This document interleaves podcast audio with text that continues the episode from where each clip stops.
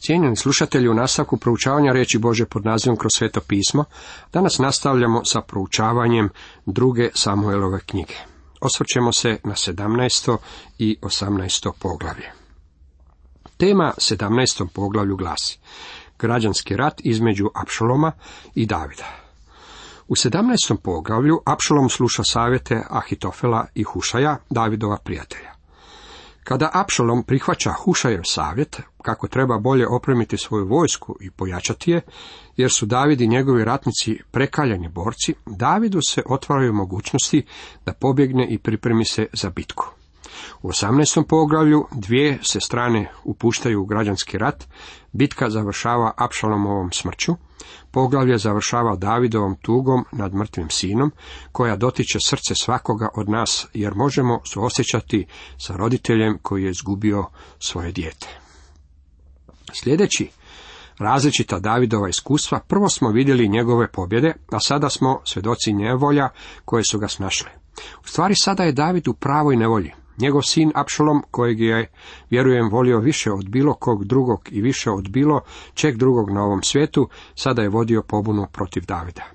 Kralju je to slomilo srce. David se povukao iz Jeruzalema jer nije želio da grad kojeg je volio više od svih ostalih gradova postane poprištem bitke i da vjerojatno bude uništen. Umjesto toga David je napustio svoj omiljeni grad. Svog je prijatelja Hušaja poslao natrag Apšalomu kako bi mogao davati savjete njegovu sinu koji bi išli Davidu u korist. Ahitofel, koji je nekoć bio Davidov savjetnik, prebjegao je na Apšalomovu stranu. U 17. poglavlju nalazimo ovu dvojicu savjetnika kako Apšalomu daju suprotne savjete o tome trebali ili ne napasti svoga oca u ovom trenutku. Na to Ahitofel reče Apšalomu. Dopusti da izaberem dvanaest tisuća ljudi pa da se dignem i pođem u potjeru za Davidom još noćas. Navalit ću na njega kad bude umoran i bez snage, plašit ću ga i razbježat će se sav narod koji je s njim. Onda ću ubiti samoga kralja. Drugim riječima, ako bi David mogao biti uništen i pogubljen, pobuna bi uspjela i Apšalom bi bio proglašen za novog kralja. Ahitofelov plan bio bi poražavajući za Davida, samo da ga se poslušalo. Ahitofel iznosi kako je on to zamislio. A sav ću narod dovesti natrag tebi, kao što se mlada vraća svome mužu. Ti radiš o glavi samo jednome čovjeku, a sav će narod onda biti miran. Svidje se to Apšalomu i svim starješinama Izraelovim. Čak se i Apšalom složio sa provođenjem ovog bešćutnog plana. Ali Apšalom reče, pozovimo još Hušaja Arčanina, da čujemo što će nam on kazati. Kad je Hušaj došao k Apšalonu, reče mu Apšalom. Ahitofel je savjetovao ovako, hoćemo li učiniti kako je on predložio, ako ne, govoriti. Dobro je bilo što je Hušaj bio nazočan, jer je on predstavio jednu u potpunosti drugačiju strategiju.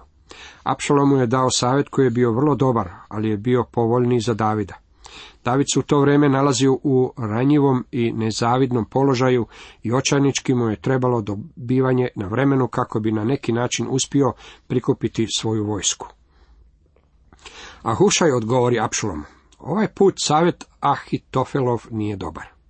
I nastavi Hušaj, ti znaš da su tvoj otac i njegovi ljudi junaci i da su ljuti kao medvjedica koje su oteli njezine medvjediće.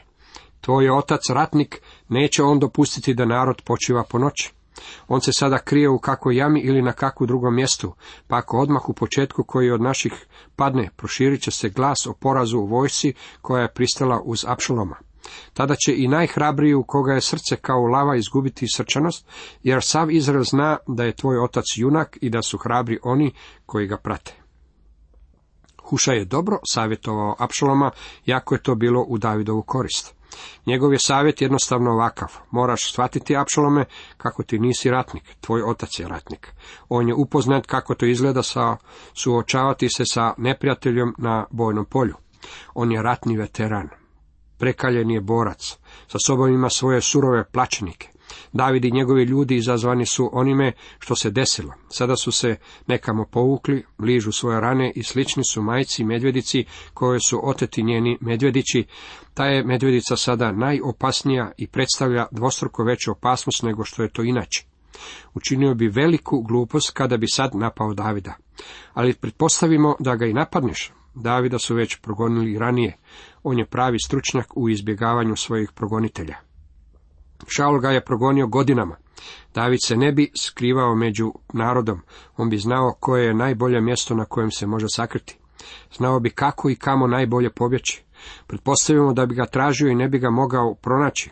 Uskoro bi se narodom proširila vijest da si počeo gubiti bitku za bitkom i shvatio bi kako ljudi koji su u početku stajali uz tebe više ne podržavaju tvoje ideje i napore. Sada kada je Hušaj ukazao na sve manjkavosti Ahitofelove strategije i savjeta, iznio je svoju strategiju. Zato ja savjetujem ovo. Neka se sav Izrael od dana do Beršebe okupi oko tebe da ga bude kao pjeska na obali morskoj, a ti sam da stupiš u njihovoj sredini. Tada ćemo navaliti na njega gdje se god bude nalazio. Oborit ćemo se na nj kao što rosa pada na zemlju i nećemo ostaviti živa ni njega, niti ikojega od njegovih ljudi. Rekao je Apšalomu, ono što je važno je da ti nisi pripremljen za odlazak u borbu. Ahitofel nije pripremljen za bitku. Vodeći sa sobom samo nekoliko tisuća ljudi neće ti pomoći da svladaš Davida. Ono što moraš učiniti je sakupiti čitavog Izraela i ti sam moraš ih voditi u borbu. To je ono što se očekuje od kralja. Na taj je način tvoj otac došao na prijestolje. On je kao prvo bio veliki general i vojskovođa.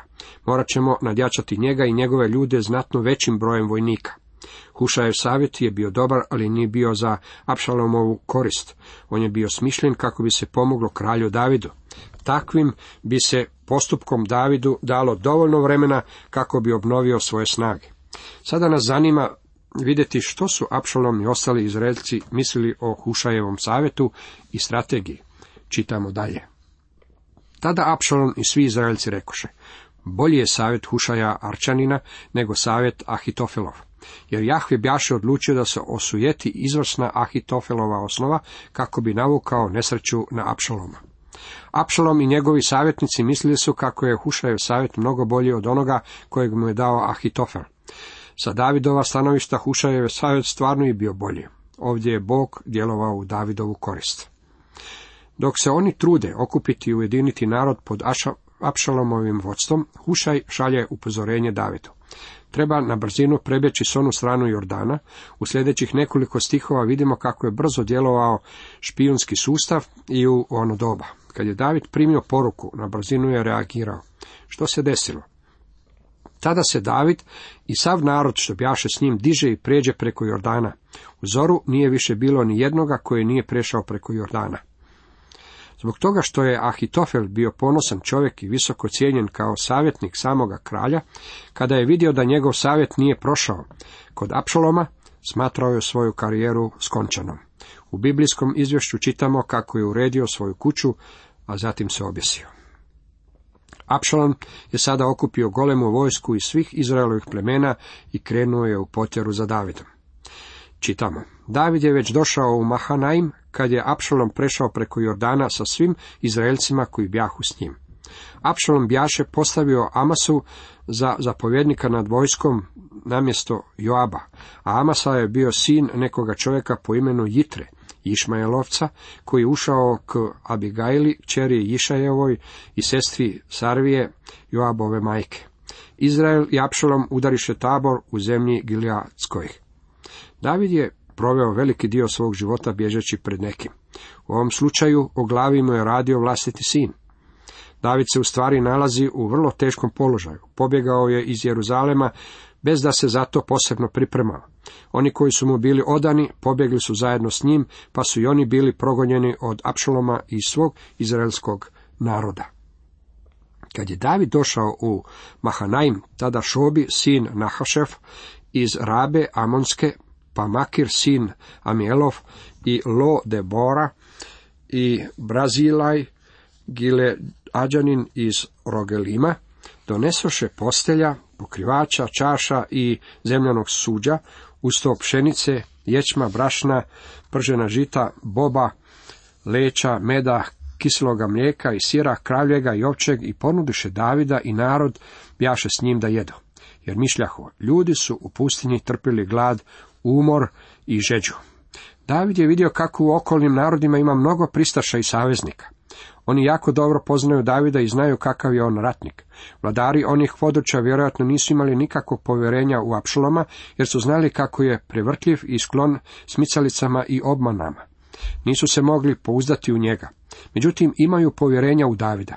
Zato su odnijeli Davidu i njegovim ljudima namirnice kako bi im olakšali nevolje. Apšalomovo kašnjenje omogućava Davidu prikupljanje zaliha od svojih saveznika i pripremanje svoje vojske za borbu.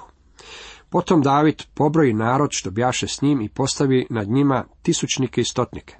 Zatim podijeli vojsku na tri skupine. Jednu trećinu predade Joabu, drugu trećinu Abišaju, sinu Sarvinu, bratu Joabovu, a treću trećinu Itaju iz Gata. Tada David reče narodu, i ja ću s vama u rat. David je želio poći u borbu zajedno sa svojim ljudima, ali se narod usprotivi. Ne smiješ ti ići, jer ako mi i pobjegnemo, neće nitko na to obraćati pažnju, ali ako nas i pola izgine, neće se na to obraćati pažnja. Ali ti sam vrediš kao nas deset tisuća. Osim toga, bolje je da budeš pripravan da nam iz grada pomogneš. Vojska nije dopustila Davidu odlaženju u bitku. A kralj im odgovori, učinit ću sve što vam se čini dobro. I kralj stade kod vrata, dok je vojska izlazila po stotinama i tisućama.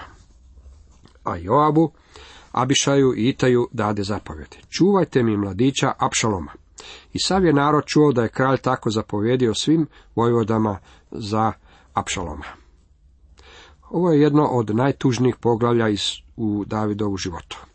Dok je poglavlje u kojem je opisan Davidov grijeh, Najprljavije poglavlje, ovo je najtužnije, jer je u njemu zabilježena smrt Davidova sina Apšaloma.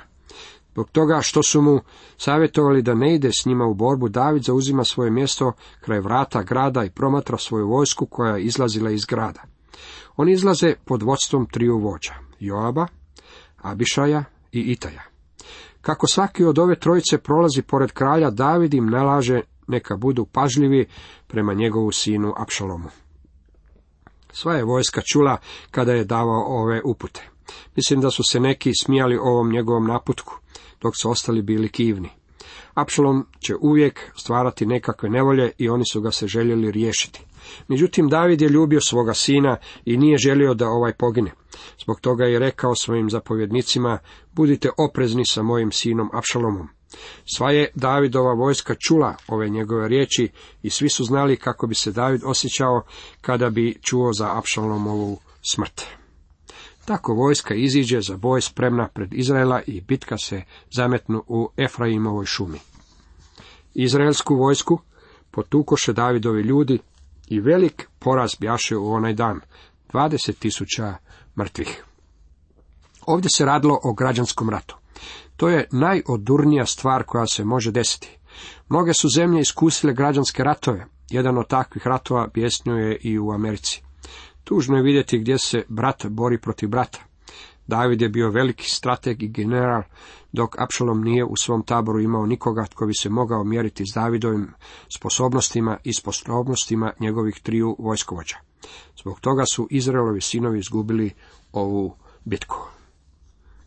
Čitamo, boj se proširio po svemu onom kraju i više ljudi onoga dana progutala šuma nego mač.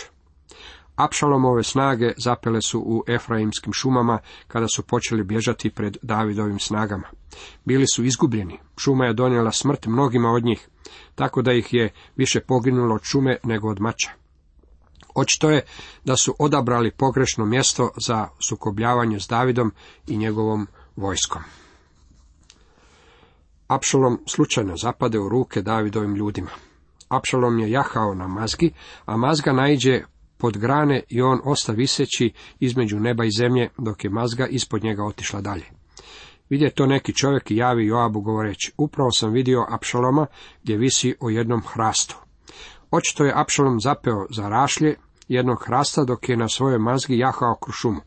Ovdje treba naglasiti kako je Apšalom bježao i kada je zapeo za drvo, njegova je mazga nastavila hodati dalje, ostavljajući Apšaloma u neugodnom položaju u pravom škripcu. Pod nekim drugim okolnostima ovaj bi događaj izazvao buru smijeha, međutim imajući na umu što se desilo prethodno, nikome nije to bilo do smijeha. A Joab odvrati čovjeku kojemu je to javio. Kad si ga vidio, zašto ga na mjestu nisi sastavio sa zemljom? Moja bi onda bila dužnost da ti dam deset srebrnih šekela i jedan pojas. Ovaj je čovjek bio iznenađen zbog toga što je Joab želio vidjeti princa Davidovog sina mrtvog. Ali čovjek odgovori Joabu, i kad bi mi na dlan izbrojio tisuću srebrnih šekela, ne bih digao ruku na kraljeva sina. Čuli smo na svoje uši kako je kralj zapovjedio tebi, Abišaju i Itaju govoreći, čuvajte mi mladića Apšaloma. Da sam mu podmuklo napao na njega izlažući opasno svoj život, jer kralju ništa ne ostaje skriveno, onda bi se ti držao po strani. Vojnik mu je odgovorio, kralj nam je naredio da ne diramo njegova sina. I da sam mu ja nešto učinio, ti bi me sam kaznio pred kraljevim očima. Međutim, Joab nije imao vremena prepirati se sa ovim čovjekom, imao je nešto za obaviti i to nikako nije moglo čekati. A Joab odvrati, neću ja ovdje dan gubiti s tobom. I uze tri sulice u ruke i zabode ih u srce Apšalomu, koji je bio još živ viseći o hrastu. Na to priđe deset momaka, štitonoša Joabovih i dotukoše Apšaloma i usmrtiše. Tada Joab zapovjedi da zatrube u rog i vojska prestade progoniti Izraela, jer je Joab zaustavio vojsku. Potom uzeše Apšaloma, batiše ga u duboku jamu usred šume i navaljaše na nj veliku gomilu kamenja. Izraelci pak pobjegoše svaki svome šatoru. Apšalomovom smrću pobuna je bila okončena. Joab nije imao pravo pogubiti Apšaloma, poglavito nakon što mu je David nedvosmisleno naredio da se mladića ne smije dirati. Bilo kako bilo, Joab je bio već umoran od svih nevolja koje mu je ovaj mladić prouzročio i znao je da će njegovom smrću okončati svaka klica pobune. Ahimas, Sadokov sin, reče Joabu. Idem javiti kralju veselu vijest da mu je Jahve pribavio pravdu, izbavivši ga iz ruku njegovih neprijatelja.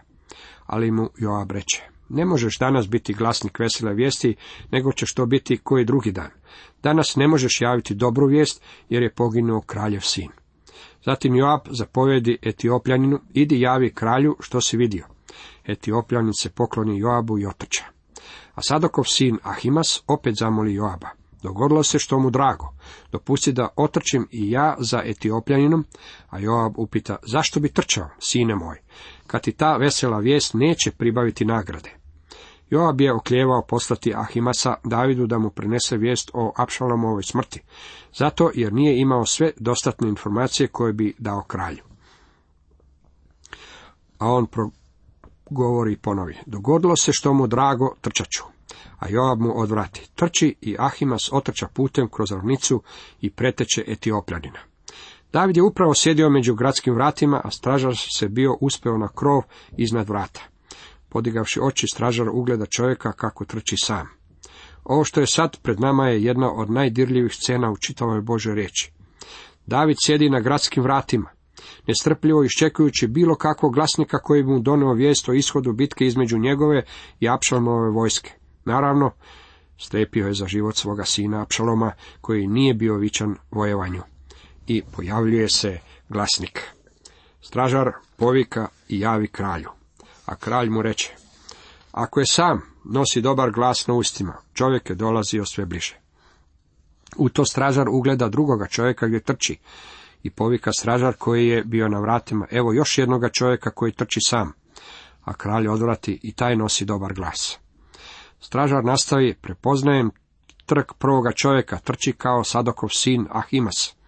A kralj odvrati, to je dobar čovjek, dolazi s dobrim glasom. Ahimas se približi kralju i pozdravi ga zdravo. Baci se licem na zemlju pred kraljem i nastavi. Blagoslovljen Jahve, tvoj bog, koji je napustio ljude što su digli ruku na moga gospodara i kralja. A kralj upita, jest li spašen mladić Apšalom? A Ahimas odgovori, vidio sam veliku vrevu kad je kraljev sluga Joab slao tvoga slugu, ali ne znam što je bilo. David ima samo jedno pitanje za Ahimasa. Je li spašen mladić Apšalom? Međutim, Ahimas nije imao sve informacije kojima bi mogao zadovoljiti kraljevu znatiželju. On nije znao da je Apšalom poginuo i prijatelji danas ima mnogo glasnika koji trče svijetom govoreći ljudima kako Bog kaže da je sve u redu. Međutim, nije sve u redu. Čovjek je grešnik. Potreban mu je spasitelj. Ljudi moraju znati kako je Boži sin umro na križu kako bi oni mogli imati vječni život i oproštenje grijeha. Ljudi se moraju nanovo roditi. Ahimas nije imao poruku koju je David trebao primiti. U to stiže Etiopljanin i progovori. Neka moj gospodar kralj primi veselu vijest. Jahve ti je danas pribavio pravdu izbavivši te iz ruku svih onih koji su ustali na tebe. Zapazite kako je Davidovo prvo pitanje i opet vezano uz Apšaloma. Nije bio zainteresiran za ishod bitke, već ga je zanimalo je li njegov sin preživio sukob. A kralj upita, je li spašen mladić Apšalom? A Etiopljanin odgovori, neka neprijatelji moga gospodara i kralja i svi koji se dižu na tebe u zloj namjeri prođu kao taj mladić. Etiopljanina je imao ispravnu informaciju. On je na diplomatski način priopćio Davidu kako je Apšalom mrtav. Zatim David počinje žalovati za svojim sinom. Ovo je najdirljiviji izrašaj boli u čitavoj Bibliji i u svoj ostaloj literaturi. I čitamo, kralj zadrhta, pope se u gornju odaju nad vratima i zaplaka. Jecajući govoraš ovako, sine Apšalome, sine moj, sine moj Apšalome, oh da sam ja umro mjesto tebe. Apšalome, sine moj, sine moj. Cijenjeni slušatelji, toliko za danas.